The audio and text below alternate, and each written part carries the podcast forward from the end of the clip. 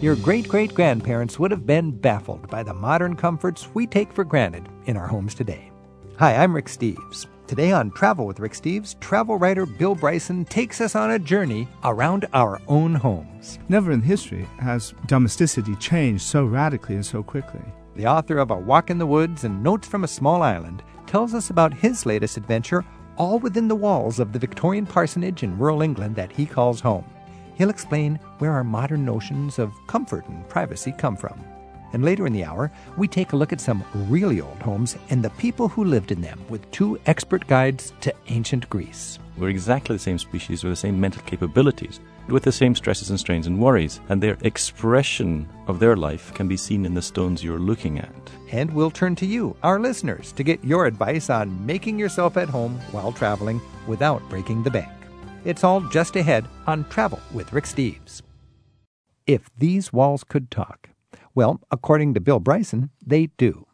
He'll join us in just a moment to tell us what the walls and chimneys and windows in his Victorian home in England have taught him about why we live the way we do.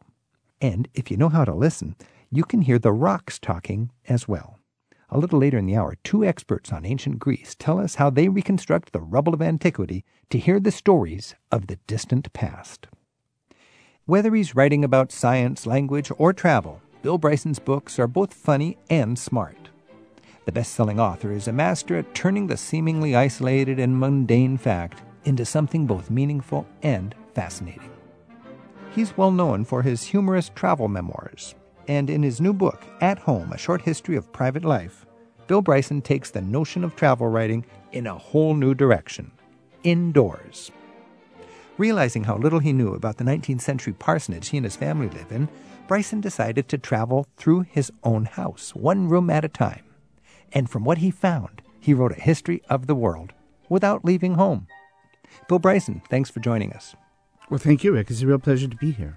Yeah, you know, this whole idea about learning more about your house to learn more about from where we came is just a, a great opportunity for a book. Tell us how chimneys and population growth have anything to do with each other originally, uh, throughout most of the Middle Ages, from the moment that Anglo Saxons moved into Britain uh, after the Romans withdrew, right up to the time of, of Chaucer, say, in the 14th century, houses were primarily one room. They were a type of house known as the hall house. And the house was the hall, and the hall was the house. And sometimes they were fairly grand, which is why the word hall is still denotes a grand place in a lot of contexts. Things like Carnegie Hall, or the Hall of Fame, or the Halls of Montezuma, uh, and so on. Because once upon a time, that was really a, quite a grand space, but it was just one room in which everybody in the household, all the members, of the family and servants and so on, all lived together and did everything together in, in one great space. There was one open fire in the middle of the room, and the smoke went up into the ceiling space and just kind of leaked out the roof. So the space up near the rafters was not usable in any way. It needed the invention of a, of a real good chimney uh, in a domestic setting to make it possible to kind of channel the smoke out of that upstairs space. And once that happened, then it, it, very quickly occurred to people they could start to use that space, and the head of the household could build more private space up there. And it was from that point, around about the time of, of Geoffrey Chaucer, that people began, wealthier people, the house owner, began to kind of retire from his servants and move with his family into more private parts of the house. And that's really when houses began to spread out and take on all kinds of new rooms. Isn't that the reason why chimneys helped population grow is uh, people had more privacy? The two are not disconnected, and there was there was greater privacy. I mean, you weren't doing these things in front of lots and lots of people, but it was still until quite recent times, it was not at all unusual to you know to sleep in the same room, have a servant sleeping in your bedroom. So an awful lot of uh, procreating uh, was going on with at least one servant present. The whole idea of, of what constitutes absolute solemn privacy is is really quite recent. I mean, it only dates from about 1800 onwards. So sitting on the toilet was even a, a thing you might do not alone. Today, if you go to Mount Vernon, George Washington's home, just outside the back door, there's a two-seater privy, which um, the father of our country may well have used himself in company with uh, someone else. There wasn't the same concept of of doing these things alone in solitude that we have now. Uh, it began when the houses branched out and started having upstairs, but it took a long time for, the, for that to become established. So that's a fascinating thing that comes across in your book is how fundamental concepts like privacy and it was really interesting to hear your thoughts on the concept of comfortable. It was a big change in the 19th century, wasn't it? Exactly. Uh, the word comfortable in the in the modern sense of of being relaxed and kind of comfy um, only dates from 1770. And before that, comfort was something that you gave to people who were injured or distressed or wounded soldiers and so on. But comfort wasn't something that you thought of. It just didn't exist enough that people had the idea of of comfort in the sense of furniture or clothing or the way we use it now. And it's a really interesting thing that, that comfort is something that we've you would think people would strive for instinctively right from the very beginning. And in a sense, we have, but but most of the things that we have nowadays that make us comfortable really on, have only existed in any kind of abundance since the end of the 19th century. So comfort is a really, really modern concept. So your house was built in 1851 in a small town in England. In your work putting this book, At Home, A Short History of Private Life, as you put that book together, did it occur to you 1851 is a great vintage for a house to be a rack upon which to hang all this information? Well, yeah, I mean, I I believed so because, uh, for one thing, anybody alive in 1851, and the the vicar, the rector who built our house in 1851, I mean, he lived until the early years of the 20th century. So anyone in that period, it was right. It was right on the cusp between the old kind of medieval world and the modern one. The rector who built our house and moved into it, you know, he he was living in a world of horse-drawn carriages and candlelight and and all of that kind of very old fashioned stuff. But he lived into an age that had electricity and movies and the Wright brothers and skyscrapers and all the things that we associate with the modern age. So it was it was a period that was just on the cusp of, of going from the old way of the world to to a new way. And never in history has domesticity changed so radically and so quickly. Plus you were born on the centennial of your own home. I was indeed. Just a kind of happy happy coincidence. And and the other thing that was uh, was useful or relevant from the point of view of the book was that 1851 in England was the year of the Great Exhibition, which was the first World's Fair. And the Great Exhibition was the first time that there was a kind of World's Fair that was devoted to the idea of household implements and the kind of comforts of home, the things that we uh, associate with as sort of fine living. And that was, again, it was a pretty radical idea in the middle of the 19th century. Well, you kick off your book with the chapter on the, the Crystal Palace, right? Yeah, and the Crystal Palace was this wonderful thing. I mean, for the short time that it existed in, in London, it was the largest building in the world. But I mean, think about this, though. I mean, when I think of the Crystal Palace, they're just feeling their energy and their excitement about the dawn of the modern age. It was made out of what? Iron and glass, and they were able to build it on schedule, celebrate it, and then take it down like a big erector set. Yes, and it was it was designed by a gardener. It was uh, you know Joseph Paxton, who was the gardener at Chatsworth House, a, a big stately home in, in Derbyshire. Nobody could come up with a, a design that would allow them to build a large enough exhibition hall in the time available and to the budget available. And he came up with the idea of well, why don't we make it essentially just like a very very big greenhouse? Because he was a gardener. He was used to building greenhouses. And so that's what they did. They built a greenhouse, but it was a greenhouse that was absolutely enormous. It was big enough to hold four St. Paul's cathedrals. So it was on a scale that was colossal. It must have and just blown it, people away. They must have traveled from far and wide and just their jaws dropped at the wonder of this big glass and iron building. Yeah, well, nobody had ever seen anything like it. I mean, we're used to seeing glassy buildings now. I mean, you go to, yeah. you know, downtown of any big city, and, and most of the buildings what you see is mostly reflective glass. But in 1851, you know, buildings were not made with a lot of glass. So this would have been doubly dazzling, not just the scale of it, but the fact that it looked so light and ethereal. People often likened it to a soap bubble. But the symbolism of that being a transition between, you know, the old world and the modern age. Talk about lighting for a minute. Yeah, well, something everybody should do. I mean, all people should do sometime. I did this myself when I was writing the book it's a very interesting experiment. It's just draw all the curtains in a room late at night at home and light one candle and then try and live for just 15 minutes by the light of a single candle. Try and read a newspaper or a book or something. And you would be amazed. It is essentially impossible for us now in the 21st century to get by with one candle. It's just too dim a light, and it's a really, really annoying light because candles flicker. And so the light that it casts on your book or whatever is just completely hopelessly inadequate. And yet, you know, right up until the time of you know our great grandparents, certainly that was about the amount of illumination that most people had in in their homes in the evening, unless it was a really big occasion or something. But most people got by with if you were at home, you and your wife and children or whatever would sit around by the light of a single candle. That's all there was. Bill, when we're talking about chimneys, I think of an inglenook. And when you travel, you go to these grand, stately English homes, and, and the fireplaces are big enough to actually sit inside of them. There's little stone benches on either side. Tell us about the inglenook. Well, yes. I mean, the house I live in in England now, this the house that's at the heart of this book, is like like many English houses, is not very warm in the wintertime. The central heating doesn't work very well. It's full of drafts and and it's uncomfortable. And we we get by on the fire from open fireplaces in the two rooms that we live in the most.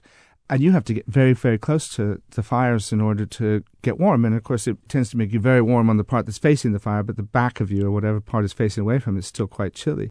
So the whole idea of the inglenook was that it essentially allowed you to as it were, get into the fireplace or to be in a much cozier environment. It really was a necessity because uh, it could be really cold. The, the thing about fireplaces is that they're not very efficient ways of producing heat. They're really good ways of extracting smoke and getting kind of toxic smoke out of the room, but they're not very good way of producing heat into a room because most of the heat goes straight up the flue. I'm Rick Steves. This is Travel with Rick Steves. We're talking with Bill Bryson, and Bill's latest book is At Home A Short History of Private Life. Bill, it's a fascinating book, and your conclusion was quite surprising to me and also fascinating. Tell us how our quest for comfort could actually take us a different direction. Well, we live in a very interesting time because we are able to enjoy all of the conveniences that you know burning copious amounts of electricity and using up lots of Earth's resources provide us. We're very, very lucky in that. You know, we are all very, very comfortable at home. But we also know that the Earth is um, facing perilous times with global warming. And so we're in this, those of us who are alive now are in a, in a really lucky position that we can have all of the comforts and convenience that all of these that living fairly extravagant lifestyles bring us. But at the same time, when you look out your windows, you still see a very green, happy earth out there.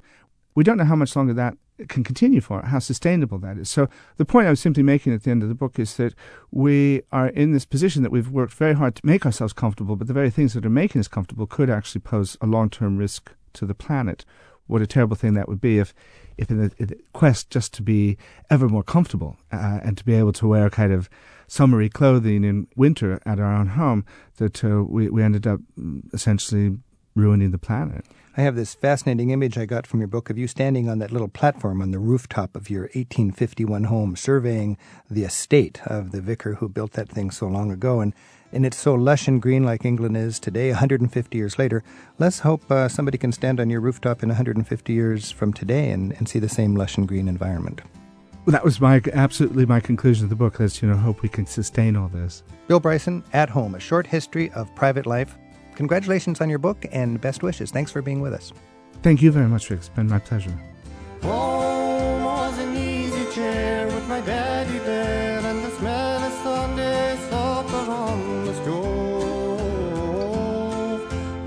footsteps me away, but in my mind I'm always going home. Up next, we rewind the clock to ancient Greece and Rome. And later, we take your calls on how to travel well on a budget. Our phone number is 877 333 Rick. It's Travel with Rick Steves.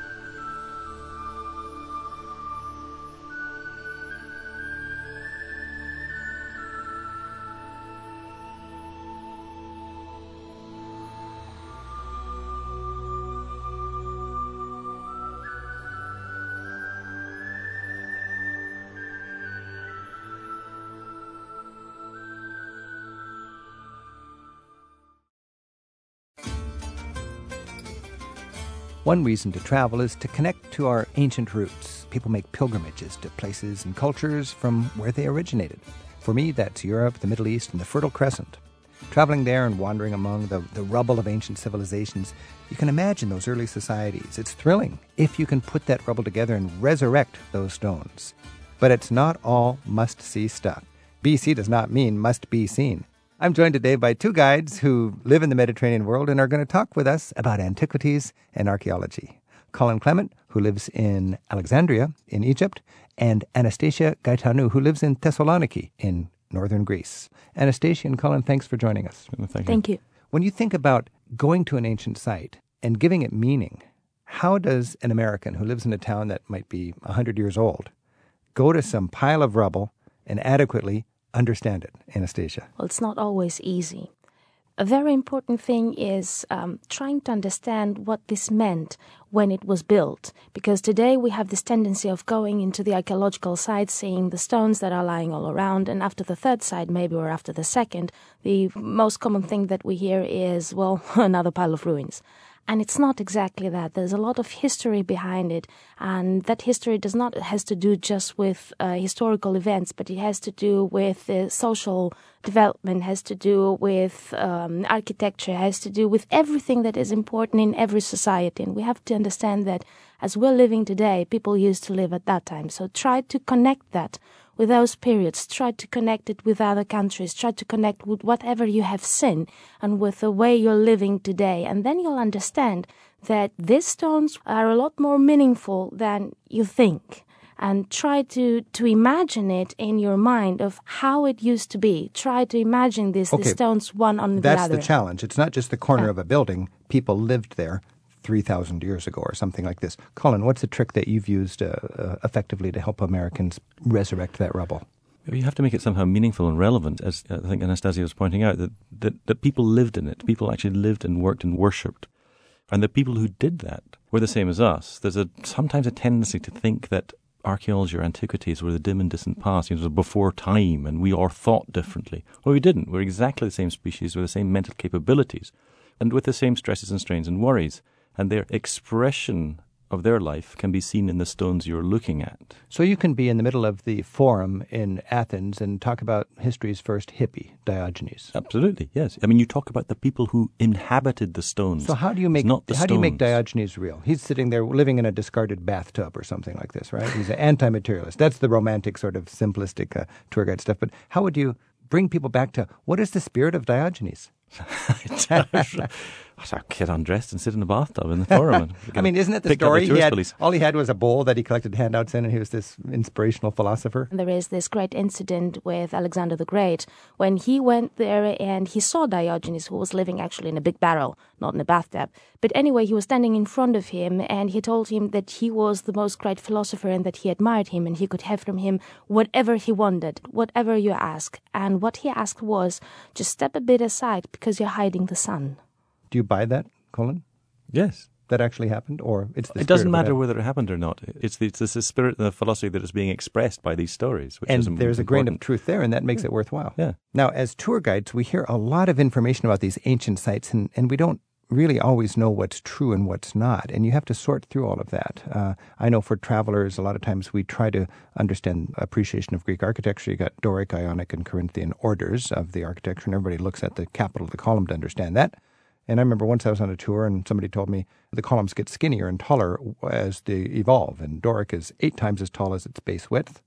Ionic is 10 times as tall as its base width, and Corinthian is 11 times as tall as its base width. So I thought that's interesting, but I don't know if it's true. So I asked another guide. I gave him that story, and I said, Do you know if that's true? And he said, I don't know. And then about half hour later on the tour, he said, Now, if you notice this column here, it's eight times as tall as its base width. He just took what I told My him. My response to that would be, who cares? Who cares? That's not what matters. It's like, why were the, who built these things and what was their function at the time and what did they express? If you want to look at the difference between Doric and Corinthian, you simply need to go to Athens and you look at the Parthenon, which is Doric, and then you go down the hill and you look at the Temple of Olympian Zeus, which is Corinthian. I like and think that. who built which, when, and why. and then all of the all of the architectural details is who cares? Let's humanize it. yeah. So for me, that is the ongoing challenge is being able to resurrect that rubble and to put it into terms that people can understand. A lot of times it's also complicated by the fact that this has been picked clean over the last 2000 years. Entire medieval ages there was no sense for history was there? It was just these buildings were seen as quarries where you've got pre-cut stones and people could cart away. I- don't look at it this way. Not really. Uh, definitely, they did not have the same significance for those people in the Middle Ages, let's say, as they do for us. But um, I think that they kept on living like this because they were used and used and used again. And you see a great temple of the antiquity that was used as a church later on. It was used as a palace by the Franks later on. It became a mosque later on, and it's still standing there, even if it's half ruined. But it's still standing there, and you can see all that history on that building, and I find it fascinating, actually. And that is also many times the reason why they're still standing. Because they were used. They were, because they were they were- yeah, socially because they useful. were used. The ones that weren't, that were used as a quarry, had it had been decided they were not socially useful. So that's why the Pantheon in Rome, for instance, survived so well because it went directly almost from being a temple to all the gods, Pantheon, to a Christian church dedicated to the martyrs. It didn't have that interim period Exactly. where nobody cared about it and it could be cannibalized. This sort of al- almost unthinking reverence for things that are antique is very, very recent. Just because it's old, is it actually significant or, or interesting? That's a modern thing, huh? Yes, I think it's very much a modern thing. And I've never heard anybody actually question that. So you're thinking maybe, well, why, why does it matter? It's You know, just old. why- just because it is old. And, in, and to say that the ancients or in the medieval times they had no appreciation for things that were old, that's simply that's not true. Maybe they had less appreciation for the building, unless the building had social utility for the moment. They certainly had a great appreciation of the knowledge and the thought that had Oh, gone yeah. in the past. And ultimately, that's probably more useful than some clunking great Doric temple. Now, thinking of an appreciation of some clunking Doric great temple, it was only in the early modern times that European archaeologists would go to these ancient places and bring those treasures back to their capitals in Berlin or London or Vienna. 19th century, mainly. 19th century. It century. started in the 19th century, end of the 18th. Of course, Yeah. there were people even before that, and they were already in the 13th, 14th century. But the first of those, who were called also the amateurs of uh, classical art, they were interested more in treasures. They would excavate, but they would do it in a very fast and, well, not that careful way. And they were interested in finding the gold, the, the jewelry, and that's what they took. And a lot of it is lost forever. We don't know what happened. But in the 19th century, there was this trend of rediscovering antiquity and the classical times, which were the 5th century BC. And suddenly we see that in this time period, uh, they started documenting their excavation. They started really trying to find information about this, this era that was gone so long ago. And they're trying to rebuild that world. And that is actually where modern archaeology starts. Colin, now you live in Alexandria in Egypt. I think the most beautiful thing from Egypt, ancient Egypt, I've ever seen is in Berlin, And the head of Nefertiti, yeah. the bust of Nefertiti. yeah. Beautiful statue. How did Nefertiti get to Germany? Because in the early years of archaeology in Egypt, it was foreign nations, it was foreign European nations that were actually interested in it, sending over their their you know scientists in inverted commas, who, as Anastasia said, would uh, sometimes they were more or less interested in discovering things in context. Other times they were they were they were collecting stuff to be exhibited in museums. It was art history rather than history history. Oh, okay. It was And a German, it was a Swiss German who discovered that, and given the conditions of archaeology in the time, the inventors or the discoverers of any particular archaeological site had the right to take a certain number of um, artifacts with them. Oh, is that the deal? So they let these German diggers in Mm-hmm. on condition, and they would dig and dig and dig and, and reveal this ancient stuff because they had the wherewithal to do it. And the Egyptian authority says you can take so many So pieces a back home with for you. example, a third of your finds you can repatriate for your own museum, Oh, and the two thirds will stay here as as, as and consequently, the national best stuff treasure. went out of Egypt. In as of often cases. as not. I mean, it just very, very recently, the Egyptian Antiquities Authorities were making a noise, as they do periodically in the paper, about getting back that particular head. Zahi Nefertiti. Hawass. Yes, yes, yes. All right, interesting. And this, of course, leads us to thinking about the Elgin marbles. Mm. And Yes. uh, we've got somebody from Greece here, and of course, uh, one of the great attractions in London are the um, the, the beautiful carvings, uh, stone carvings from the Parthenon, which stood uh, on the Acropolis in Athens, and they end up in London the British Museum. Uh, London has long said, "Well, you guys don't have a decent place to put them, or whatever," and uh, now Greece has uh, built a wonderful new museum. And I understand there's actually at the base of the Acropolis in Yes. Athens, and there's actually a beautiful room that's empty right now, waiting. It's designed Well, for it's the Elgin marble. empty. It's No? not empty because, um, well, Lord Elgin managed somehow, I won't get into details now, to get all of those marbles to Britain, and um, the government took them from him because he owed them a lot of money. So he had to pay them somehow, and that's how the government got them. They got into the British Museum. That's really that's how it is. Anyway, uh, they got into the British Museum, and in the beginning they said that they would keep them as long Greece could not afford to have them. Of course, you know how it is. Could not afford to have them, meaning buy them or house them well. Not buy them, but house them well and protect them.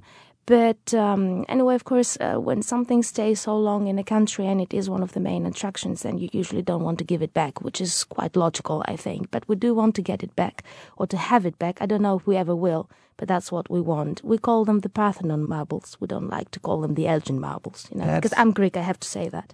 But uh, now it is true that we have a wonderful museum, a new museum that is based at the foothills of the Acropolis, and the last floor of it is aligned to the Parthenon. You can see the Parthenon from it. It's a complete alignment, and it has exactly the exact size of the Parthenon deliberately because it is the room of the frieze of the Parthenon. The Parthenon, which was the main temple of the Acropolis, had two friezes all around, and the greater part of them is in London, but a part of them is in Athens.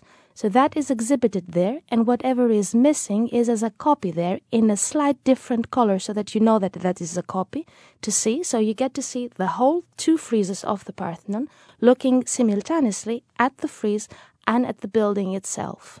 And I find it very important, and that does not have to do only with the Parthenon marbles. It has to do with every antiquity and with every monument in this world. I think it is important to have the architectural parts of the monument there where the monument is and there where they originally stood, because only then you can understand really the connection and you can understand how it looked like and what it meant for the people. It's interesting that you say that, Anastasia, because when I travel around Greece, at every wonderful site, there's generally a wonderful museum. It might be a small museum, but it's a very thoughtful museum that helps you look at the treasures that can't be outside in the acidic air Exactly. and understand the context.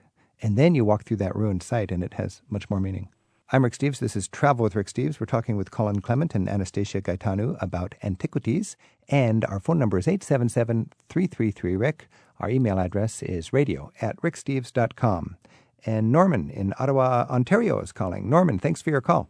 Hi, Rick. How are you doing? Doing well. You have a thought on archaeology or antiquities? Yeah, it's kind of interesting. I mean, I've I've been lucky enough to see a lot of uh, the antiquities in place in, in some of the classic areas of the world, but it it surprises me um, a bit about Spain. I mean, in Spain you can see everything from cave paintings that are tens of thousands of years old, all the way up through Rome and into the more modern era, and yet there doesn't seem to be any organized archaeological tourism in that country. Have you guys ever run across that? You know, Spain has had a problem with leaving stuff in the wild and people vandalizing it and two bit thieves stealing it. This isn't ancient, but it's quite old. It's Romanesque treasures from humble little churches and villages up in the Pyrenees Mountains. And it was catastrophic how many of them were just vanishing as two bit thieves would take them and sell them on the private market until Barcelona finally made this wonderful Catalonian art museum that now protects all of those Romanesque treasures. Sounds like maybe they're just uh, behind the times or trying to catch up on on the preservation of their antiquities. I guess that's their first goal, I guess. Well, I think it's an expensive struggle all over Europe. To, I mean, you're saddled with the patrimony of Western civilization. Italians often complain about this. You know, it's expensive to have Pompeii. It's expensive to have the Colosseum, and uh, a lot of tourists gripe about paying ten bucks to see it. But it's a it's an ongoing uh, chore and expense to keep it up to snuff. Any thoughts on that, Colin? Absolutely, and preservation. It's it's a huge expense, and some of the countries that actually have the most. I mean, thinking of Greece, we were talking about just a minute ago. I mean, Greece is a relatively poor country, which is saddled with all these signal sites within Western archaeology, and the upkeep of them is is very very difficult. Sometimes it's better not to excavate, to leave things underground. I, I'm not familiar with the archaeology of, of Spain, but I wouldn't be at all surprised, as, as you say, given its history, that there are many, many sites out there, but they may not have been exploited quite simply because the resources have not been found to, to pump into them. I know in Ephesus, in Ionia, which is the west coast of Turkey, and 2,500 years ago was part of the Greek world, um, Ephesus, 70% of it is yet to be excavated. They know it. They just don't have the money to do it well at this point, and they're they're happy to leave it covered up. And then in time, when they can do it properly, they will peel back the dirt and reveal the uh, remains of that ancient city. It's also worth stressing, perhaps, is that, that archaeology is a very modern discipline. Initially, it was just it was sort of looting to put things into museums. It's only within the past, say, 30, 40 years that sort of systematic and scientific approaches to stratigraphy and the application of chemistry and the involvement, indeed, not just of people who can read ancient Greek and ancient languages, but but but architects, stonemasons, people who have all those what we consider to be you know necessary skills within modern life are, are being brought in to look at these sites. But maybe if I would give you some figures, that would help you understand a bit. I mean, I can talk about, of course, about Greece mainly, but we have officially about 2,500 archaeological sites. Of those, only about 20 are making serious money. And everything else, of course, has to be preserved as well. And if you need an X amount of money for excavation, you need three times that to preserve and maintain whatever you have found. So you can understand that we're a very small country. We just can simply not afford. So when the tourist that. goes to Athens and pays what seems like a small ransom to go to the Acropolis, they're helping fund the preservation of all of this ancient Greek civilization that gets almost no tourism compared to the top three or four sites that everybody's going to see. If you think about it, it's 12 euros for a collective ticket, which gets you into the Acropolis and six other ancient sites. Well, that's not bad at That's all. That's a very good that's deal. a deal. It's an extremely good deal. So eighteen And dollars that's to the see most the. expensive ticket Yeah, everywhere in yeah. Greece. No, it's a very well, good that, deal. it's an unfortunate irony that the, the countries perhaps least able financially to take care of all of this are the ones that are saddled with the vast majority of the uh, ancient treasures of our civilization. Norman, Well, hopefully the people in Spain will, the authorities in Spain will take some hints from Greece because there are so many sites that you can basically just walk up to and you think that's really great, you're getting really close to it.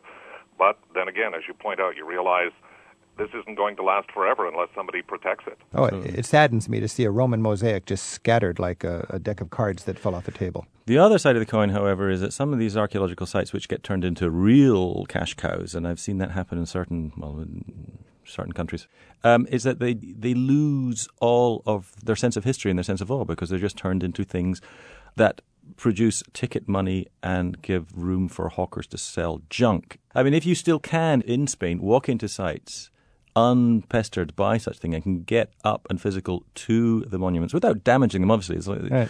then think yourself lucky. One of my favorite archaeological sites in, let's say, the Western world, I mean, it's actually in North Africa, is in Tunisia, the, the city of Dougga in northern Tunisia, which it is protected, it is looked after, it is excavated, but they've left it essentially open. And you can walk around what was a Roman town from about the second century AD, and the floor mosaics are still in place. Wow. And in springtime, the wildflowers are all out, and it's just an absolutely gorgeous sight. And you're a fan of that. That's a good thing. Uh, yes, to be able to get up close, to see it in its natural context rather than seeing it as a commodity to which people are bussed Right. is a pleasure, I must admit. Tourism is the number one source of foreign revenue and employment uh, in a lot of these countries, so it's uh, it's an interesting dance. Norman, thanks for your call. Great, thanks, guys. You bet. I'm Rick Steves. This is Travel with Rick Steves. We've been talking with Colin Clement and Anastasia Gaetanu about the antiquities of Europe and all of the headaches that goes along with having to host the greatest treasures of our Western civilization. Thanks so much for being with us. Thank you. Thank you, Rick.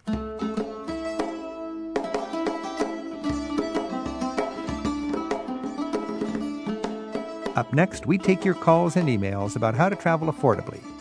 877 333 Rick, that's our phone number, and you can email us at radio at ricksteves.com. Hello, my name is Elizabeth Van Hest, and I was born in the Netherlands. And I'm going to teach you a tongue twister, what we use in the Netherlands. So, Lotje leerde Liesje lopen langs de lange lindenlaan. That means Lotje, a girl, taught Liesje, another girl, to walk along the lane of linden trees, a long lane of linden trees. So that makes langs lange. I'm convinced that spending a lot of money is not a prerequisite for having a good trip, and I'm always on the lookout for new ways to travel affordably. Right now, I'm turning to you, our listeners, for advice. How do you keep traveling when times are tight? Our phone number is 877 333 7425, and you can leave us your thoughts in the radio message board at ricksteves.com.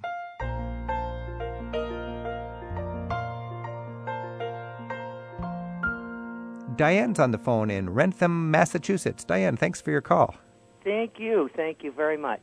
The reason I had called was because I, I just wanted to uh, let people know that you don't, uh, you know, need to spend a lot of money and go through a travel agency to have a great trip in Europe. When my daughter graduated from college, uh, she got a doctoral degree, and we wanted to do something special for her. So we invited her to go to France, and we asked my father as well to go along. So there were three generations my father, myself, and my daughter. And I planned it for probably a year, year and a half. But I used a lot of uh, different websites, uh, read a lot of books, uh, got to know exactly where we were going, what we wanted to do. What I found most helpful, I think, was um, reading reviews that people had written who had traveled there. Now that's interesting, Diane, because you probably use TripAdvisor then. All the time. Because a lot of people wonder how much of that feedback on TripAdvisor is put there by restaurants or hotels or their enemies to make them sound good or bad. Did you find that there was a um, honest advice on the on the site? Yes, I did. Yes, I did. We stayed at a, a hotel right near Saint Michel, near the metro, and people had raved about it. It, it was centrally located. We got up onto the sixth floor, so we it wasn't a very noisy room. Um, and pretty much, I found what people had said about you know the the rooms being a little bit on the small side Mhm. um, was true. And uh, you know the service there was very good. It, it was what they uh, said it would be. And a lot of times too, you can get email um, addresses, so you can write to people, and you know you can uh, ask questions. Um, another site that I went to was VRBO, Vacation Rental by Owner, and we rented a villa down in Provence. Um, the woman was was just lovely. Her name was Carol Ann, and um, it, it was very affordable as well. It was right outside of a, a small town down there, and um, it was eight hundred dollars a week Wow, for Um, for all three of you then. for all three of us, and it was a three bedroom villa. it was right on the lake. So um, VRBO, Vacation Rental by Owner. More and more people are getting into those kind of uh, alternatives to hotels to travel smartly. So basically, what you're saying, Diane, is anyone with a computer can be their own travel agent, and it sounds like you know you know what your interests are and what you want to get out of your trip. If you can put in the time, as you did, you planned this for a whole year, Mm-hmm. you can really put together a smart trip. I've done the same thing. We're going to Italy. My other daughter graduated with a degree in history, so Wow. she wanted to see Rome. She wanted to see Florence. Good for you. And like I said, you know, no one knows better than you what your interests are, so you can make that your schedule. Uh, whether it's horseback riding, whether it's museums, whether it's beautiful parks, or going to the beach. Uh, I can uh, just tell you one thing. I had been emailing with a girl working in um, in one of the little towns in the Chianti region, and I had said that we would love to learn how to make pasta. Could she recommend any good cooking courses over there? And she actually invited us to go to her in-laws' home and make pasta with her mother-in-law. Wonderful. That's probably the best cooking school you could get. Exactly, and you know, a lot of the classes were like two hundred dollars. I know they're you know, expensive. Why don't you just make friends and make some pasta tonight? They'll tell you- Exactly. So we Ah. have made friends. Actually, we've been emailing back and forth, and I look forward to meeting her. And my daughter's excited about taking a cooking class. Well, you, you s- know, you sound like a great uh, tour guide and a great parent, Diane. Thanks, thanks for your call and happy travels. thank you very much. Okay, bye now. Bye bye now. And we're talking about ways we can stretch our dollar and maximize our experience as we uh, enjoy traveling overseas. Kim's on the line with uh, some travel tips from Ontario. Kim, thanks for your call. Hi. We took our children to Europe last spring. Uh, took three teenagers, so there were five of us.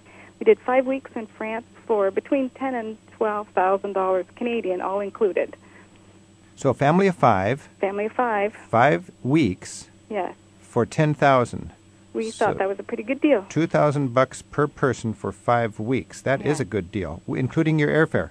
That's everything. That was that was everything. The clothes, our food, our Wow. our souvenirs, everything. And how did you travel so reasonably? What was your trick? Um, well, I spent a lot of time doing a lot of research ahead of time, so we had a pretty good idea of where we wanted to go. You know, watched the air flights, uh, managed to get there and back with Zoom before they went out of business. Found a, a really inexpensive hotel downtown Paris in the heart of the Latin Quarter, so we didn't have to spend extra money on public transit. Once we were down there, we could walk to everything. We walked all over, including up to Montmartre you know, we didn't spend a lot of money on the room because that's not where we wanted to be. We wanted to get out, you know, see the sights. So it was quite crowded, but it was cozy. And then we left the city and rented a vehicle. And again, our travel agent tried to get us a van, and I said, no, we need a small car. And sure enough, we saved $1,000 by going from a van to a car.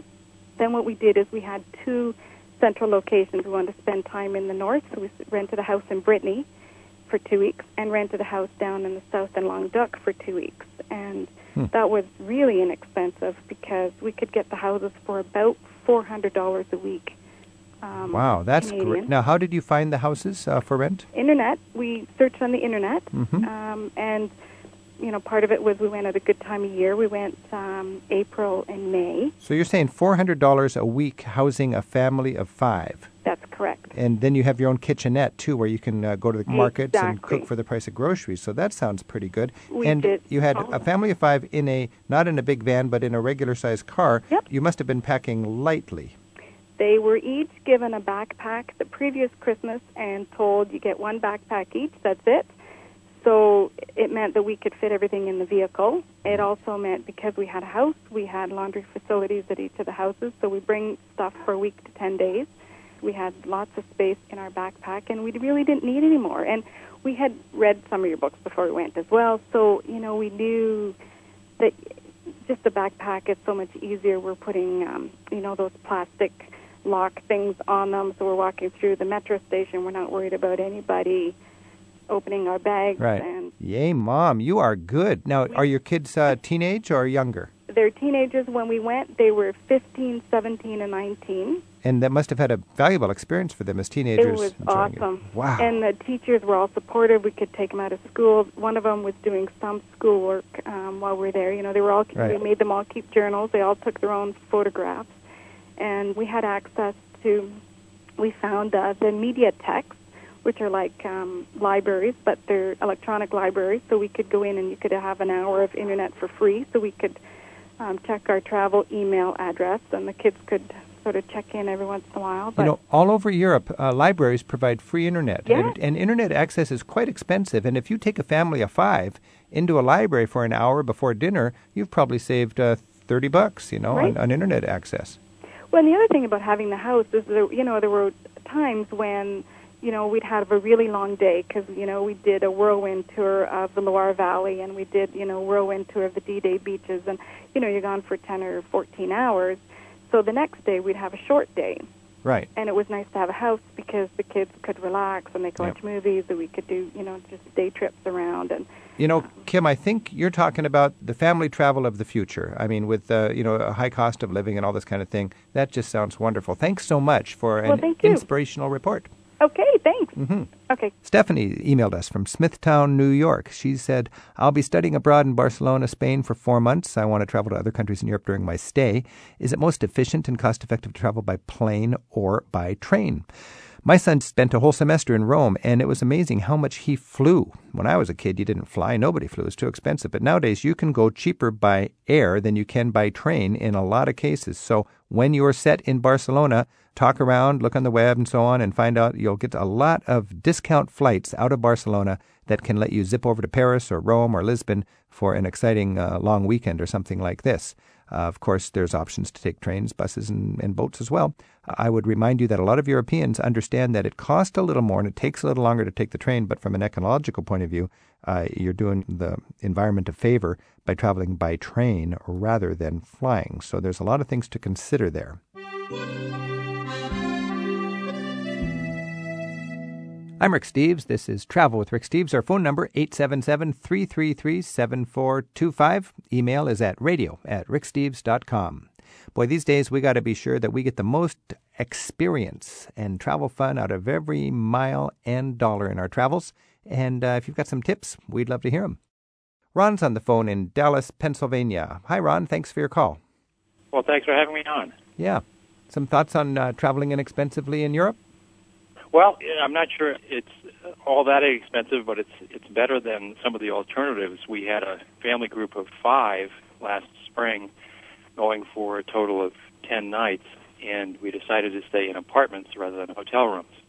And how did that work out?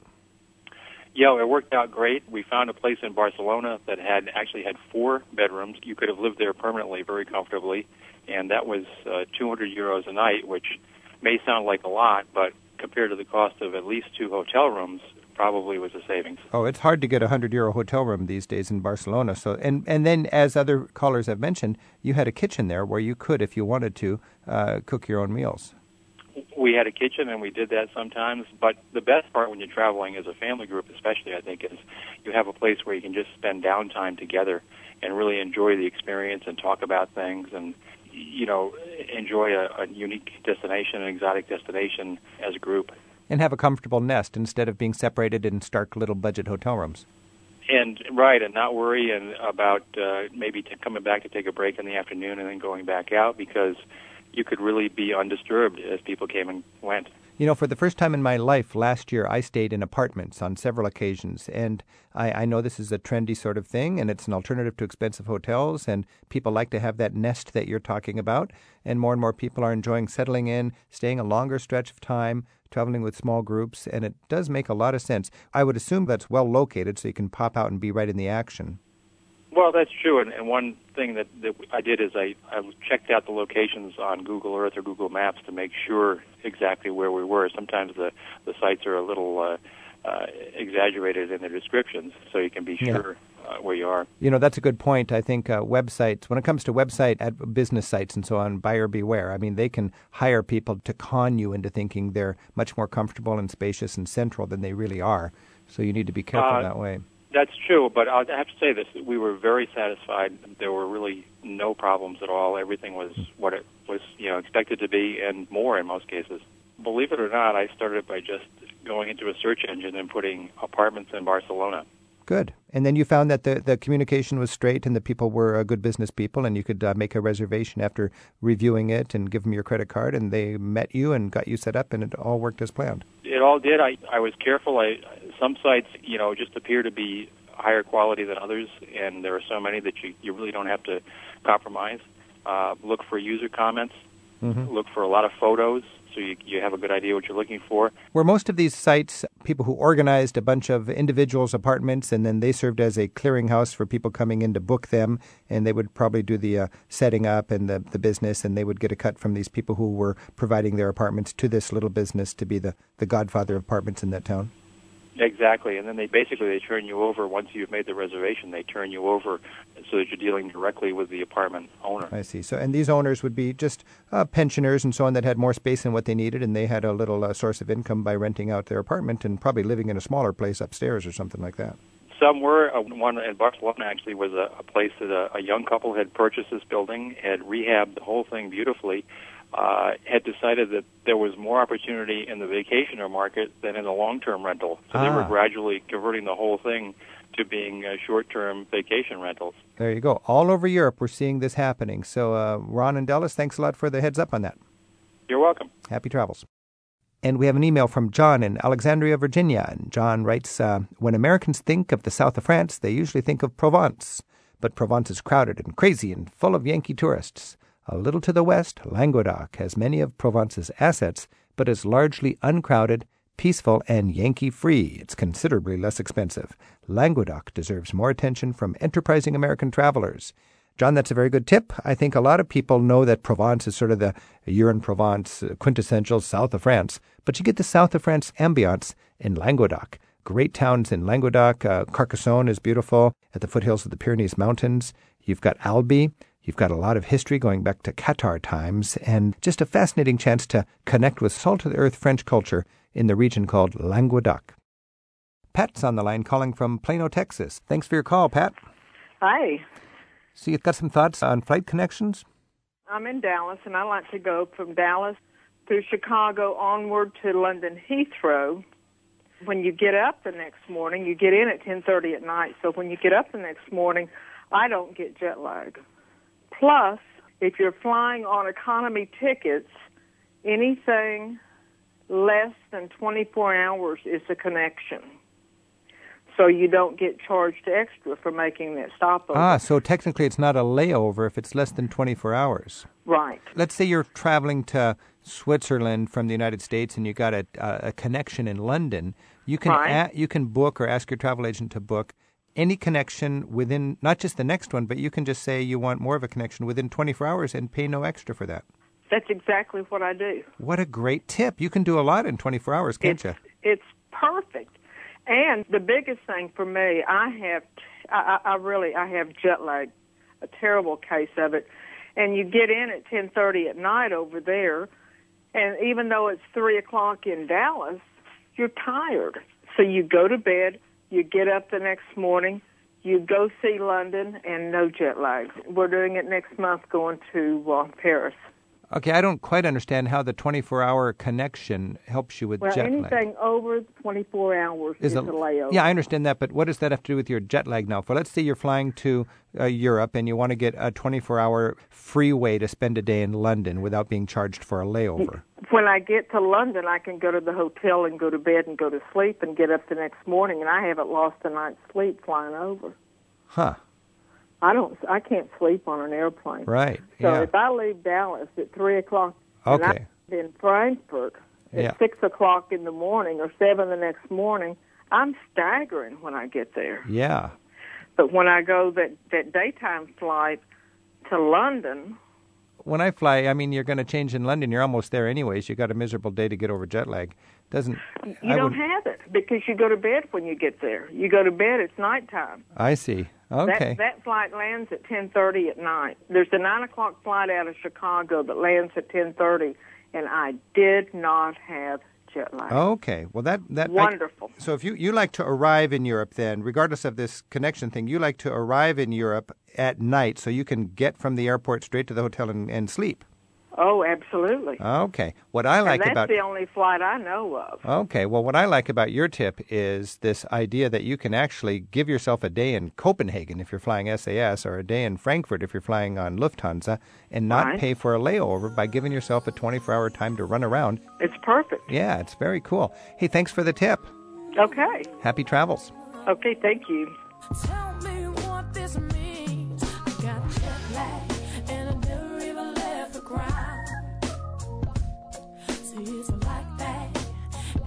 You come around. Oh, I'm so hungover and I never even touched a drop. Travel with Rick Steves is produced at Europe Through the Back Door in Edmonds, Washington. This edition was produced by Sarah McCormick and by Tim Tattan. You'll find more in the radio section of ricksteves.com. Special thanks to Pat O'Connor and to Doug Patterson at KUOW in Seattle for studio help today. Join us next week for more Travel with Rick Steves. Rick's weekly one hour radio program, Travel with Rick Steves, airs in more than 130 cities across the country. Help yourself to free podcasts of past shows and audio tours of Europe's greatest sites and museums in the radio section of our website. For the latest on Rick's radio and TV work, his guidebooks, and his European tours with small groups, visit ricksteves.com.